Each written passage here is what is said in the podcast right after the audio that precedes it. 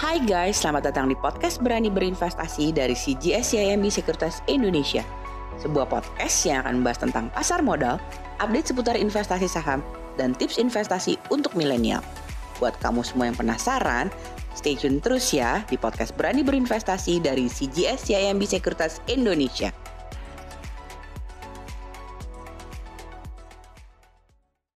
Hai guys, apa kabar kalian semua? Semoga kalian tetap baik dan sehat ya. Oke guys, selamat datang di podcast Berani Berinvestasi bersama CGS MB Sekuritas Indonesia. Kali ini bersama saya Ditya Perdana sebagai Retail Research Analyst dari CGS MB Sekuritas Indonesia. Dan saya nggak sendiri, saya ditemani oleh teman satu tim saya, yakni Fani Suherman. Hai Van. Hai Dit. Kita berdua guys akan berbincang-bincang seru. Tentunya terkait dengan uh, tema yang cukup penting atau isu yang cukup penting saat ini di market Nah, untuk kali ini, untuk podcast kali ini, kita akan membahas mengenai tips berinvestasi saham di bulan Juli. Tentunya ini sangat menarik sekali dan kalian harus tetap stay tune terus di podcast kali ini. Oke, kita mulai ya. Hai Van, jadi kita udah mulai masuk bulan Juli nih Van. Mm -mm. Dan tentunya ini menjadi sangat penting buat investor yang pengen tahu nih kira-kira seperti apa sih di bulan Juli ini dan kira-kira pertanyaan adalah apa yang harus kita perhatikan Van di bulan Juli ini? Oke, nah seperti yang sudah di-expect sebelumnya nih Dit. Jadi laporan di second quarter 2020 ini memang diekspektasi akan lebih buruk dibandingkan dengan first quarter 2020. Karena apa? Karena di first quarter 2020 ini belum mencerminkan kinerja efek dari uh, COVID-19 sepenuhnya. Nah, sedangkan di kinerja second quarter 2020 ini sudah akan lebih merefleksikan efek COVID-19 sepenuhnya. Nah, kalau menurut prediksi Ibu Sri Mulyani, pertumbuhan di kuartal 2 2020 akan sebesar minus 3,1 persen hingga minus 3,8 persen. Nah, sedangkan di kuartal 3 2020, prediksinya di sekitar 1,4 persen atau Seandainya dalam zona negatif, ini bisa mencapai minus 1,6 persen. Nah, untuk kuartal 4 2020 ini diharapkan pertumbuhan bisa mencapai di atas 3 persen. Oke, Van. Menarik.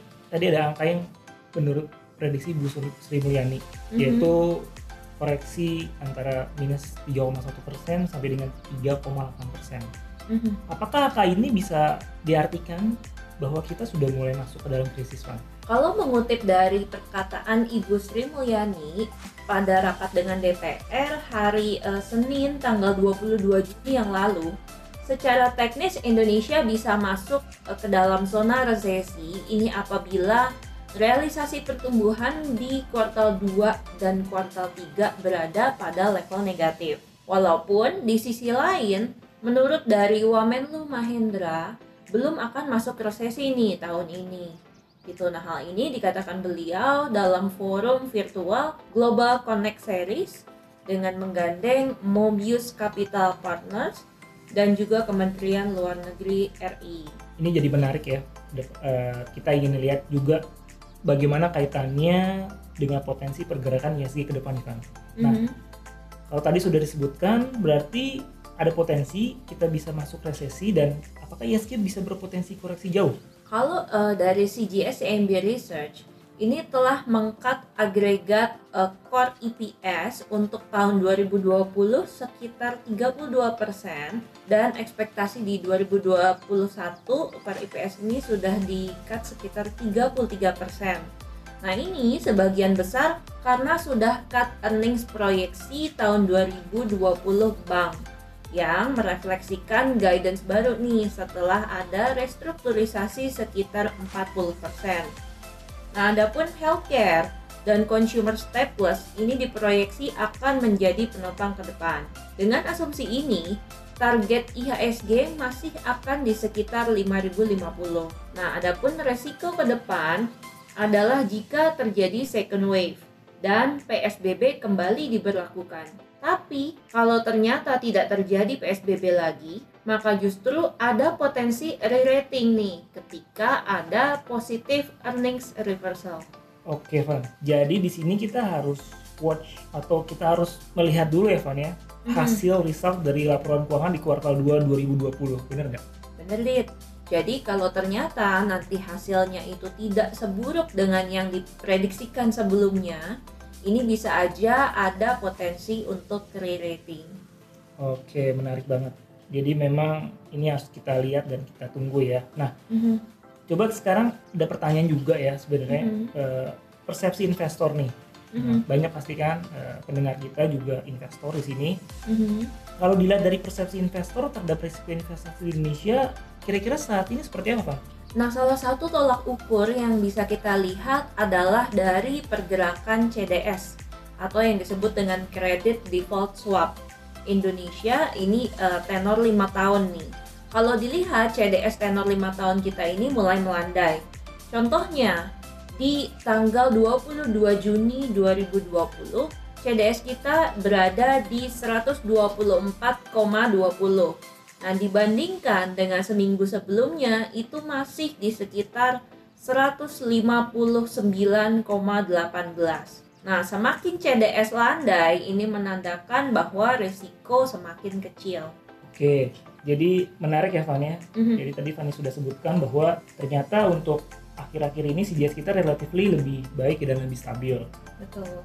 Dan tentunya ini bisa menandakan bahwa resiko persepsi investor makin kecil. Nah, tapi kalau nggak salah ya Van, pada Mhm. krisis 2008-2009 lalu itu sempat mencapai level 700 ya Van? Bener, Dit. Jadi, kalau dilihat dari penurunan CDS, ini terjadi mulai awal Mei, di mana CDS ini masih sekitar 213. Dan kemudian mulai turun hingga 22 Juni waktu itu ke sekitar 124. Nah, ini salah satunya mungkin disebabkan oleh adanya kepercayaan asing nih yang mulai masuk ke obligasi kita sejak Mei 2020. Nah, setelah sebelumnya memang di bulan Maret dan April 2020 asing justru eh, membukukan net sell di obligasi kita. Kalau dilihat dari awal tadi Fani sudah sebutkan, menjelaskan juga mengenai skenario pertumbuhan ekonomi, kemudian juga Mhm. persepsi resiko yang makin membaik ya, makin Mhm. kecil. Nah, tentu banyak yang bertanya juga nih dan kira-kira investor juga harus ngapain sih Van kira-kira untuk langkah selanjutnya dan apa yang langkah harus dilakukan oleh investor saat ini? Oke, nah mungkin ada baiknya kita menunggu dulu nih hasil dari eh, emiten di second quarter 2020 karena memang belum tentu akan seburuk prediksi kita sebelumnya nih. Nah, walaupun memang pasti akan ada penurunan dibandingkan dengan kinerja 2019. Oke, jadi memang di sini investor harus lebih berhati-hati dan menunggu ya Van ya resultnya seperti apa. Mhm. Oke guys, itu tadi podcast dari kita dan semoga ini bisa memberikan satu insight buat kalian agar kalian bisa baik dalam melakukan investasi ke depannya dan bisa membantu kalian juga pastinya. Dan terima kasih juga Van atas penjelasannya. Sama-sama. Oke guys, jadi kita akhiri dulu podcast kali ini dan sampai jumpa nanti di program podcast selanjutnya dari CGS CMB Securities Indonesia. Semoga kalian semakin berani untuk berinvestasi karena kalau Pak dimulai dari sekarang, kalian kapan lagi mau mulai investasi? See ya guys!